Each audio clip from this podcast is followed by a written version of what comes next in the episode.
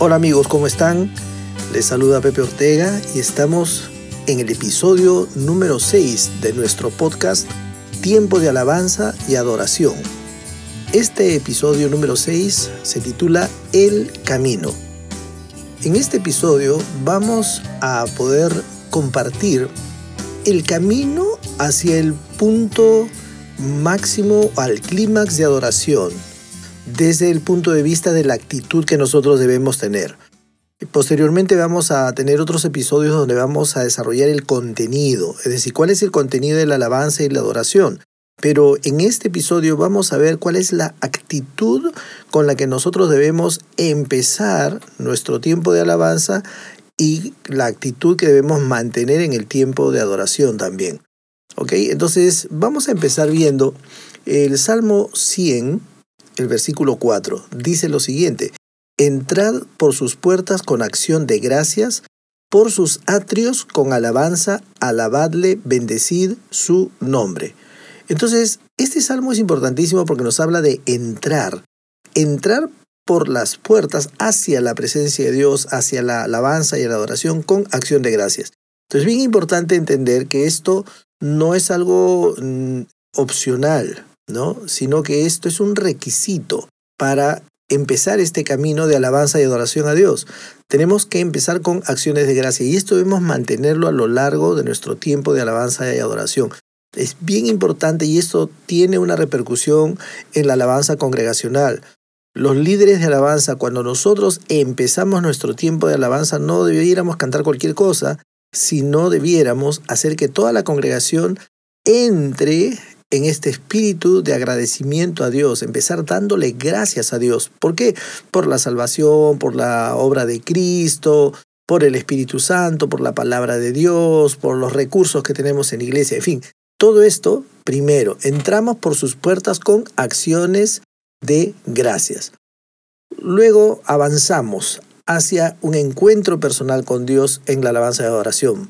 El Salmo 100, versículo 2 dice, Servid a Jehová con alegría, venid ante su presencia con regocijo.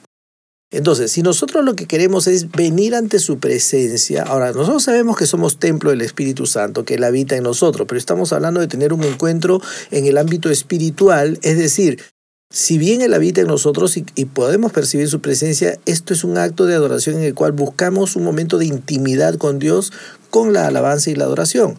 Entonces dice que vengamos ante su presencia con regocijo y esto es importantísimo también. El regocijo no es algo opcional, no es algo que nosotros podamos decir, bueno, hoy día sí estoy con ganas de alegrarme o que dependamos del ritmo de la música, ¿no? Si, si nos ponen un merengue, una cumbia, así nos alegramos. No es así. Nosotros debemos, dice acá, servir a Jehová con alegría, venir ante su presencia con regocijo. Es decir, esta es la actitud que nosotros debemos mantener para acercarnos a Dios. Entrar por sus puertas con acciones de gracia, es decir, con agradecimiento, expresar las acciones de gracia, no solamente sentirlas, sino expresarlas y venir ante su presencia con regocijo. Entonces, entonces ya tenemos dos ingredientes. Uno es acciones de gracias y luego regocijo. El Salmo 95.2, Salmo 95, versículo 2. Lleguemos ante su presencia con alabanza, aclamémosle con cánticos. Entonces, nosotros llegamos ante su presencia con alabanza. Fíjese que es bien importante entender que la alabanza, que ya hemos explicado que está referida a los actos de Dios, a las obras de Dios, es un paso previo. Primero son las acciones de gracias, luego la alabanza a las obras de Dios. Y estos son actos de alabanza en los cuales nosotros reconocemos lo que Dios ha hecho y lo aclamamos, ¿no es cierto? Muy bien. Ahora llegamos al Salmo 33, versículo 1, que dice, Alegraos, oh justos, en Jehová, en los íntegros es hermosa la alabanza. Nuevamente el alegraos. Yo tengo 25 versículos en los cuales se nos habla que la alabanza tiene que ser jubilosa, tiene que hacerse con júbilo. No es algo opcional, no es algo que dependa de nuestro estado de ánimo. Es un requisito, es fundamental, es obligatorio alabar a Dios con alegría. Esto es lo que debemos mantenerlo. Empezar con acciones de gracias, mantener el agradecimiento y hacerlo con alegría. Es decir, cuando nosotros alabamos las obras de Dios, tenemos que alabarlo con alegría. Bendito sea tu nombre, Señor. Gloria a Dios. Aleluya. Gracias, Dios, por la salvación. Gracias por la hora de la cruz. Eh, te exaltamos. Sabemos que eres magnífico. Todo lo que tú haces es bueno. Gracias por la obra de la cruz. Todo esto con alegría. ¿Ok?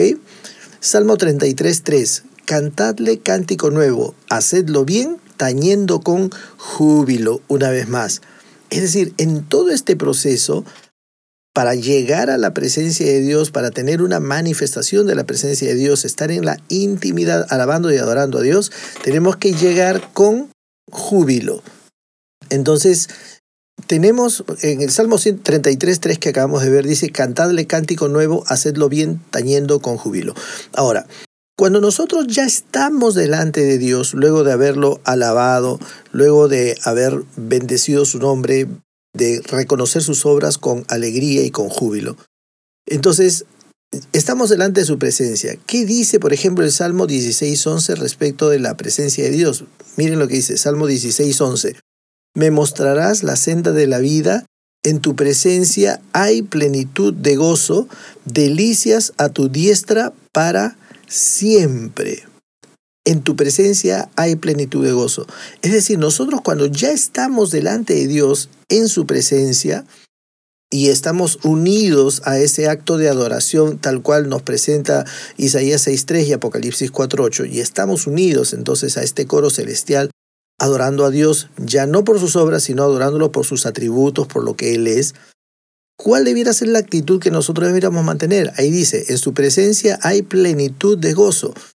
Y muchas veces sucede lo contrario, que cuando ya estamos delante de su presencia, quizá por ideas religiosas, quizá porque no entendemos que debemos entrar con confianza delante del trono de Dios, muchas veces lo que escasea es la alegría, es el júbilo, y nosotros debemos adorar a Dios con alegría, incluso estando delante de Él. Ahí dice, en su presencia hay plenitud de gozo. Muchas veces al percibir la presencia de Dios, el creyente se emociona y su reacción más común es llorar en la presencia de Dios, lo cual no está prohibido llorar. Simplemente lo que quiero decir es que si hay una actitud y hay eh, eh, una, una emoción, en todo caso, que se manifieste en nosotros, debiera ser el gozo.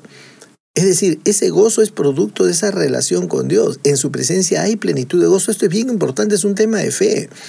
¿Ok? Entonces, ya para recapitular, Entramos por sus puertas con acciones de gracias. Venimos ante su presencia con regocijo, con alegría. Y cuando estamos delante de la presencia de Dios, reconocemos que en su presencia hay plenitud de gozo. Las acciones de gracias y el gozo son permanentes en el tiempo de alabanza y adoración. No tienen que depender del ritmo, no tienen que depender de otro tipo de consideraciones, sino básicamente esa es la actitud con la cual nosotros debemos venir a alabar y adorar a Dios. Bueno, Esperamos que este episodio número 6 llamado El Camino te haya bendecido. No te olvides que estamos en este podcast permanentemente compartiéndote enseñanzas y doctrinas sobre alabanza y adoración. Soy Pepe Ortega y me despido hasta el siguiente episodio. Nos vemos. Bendiciones.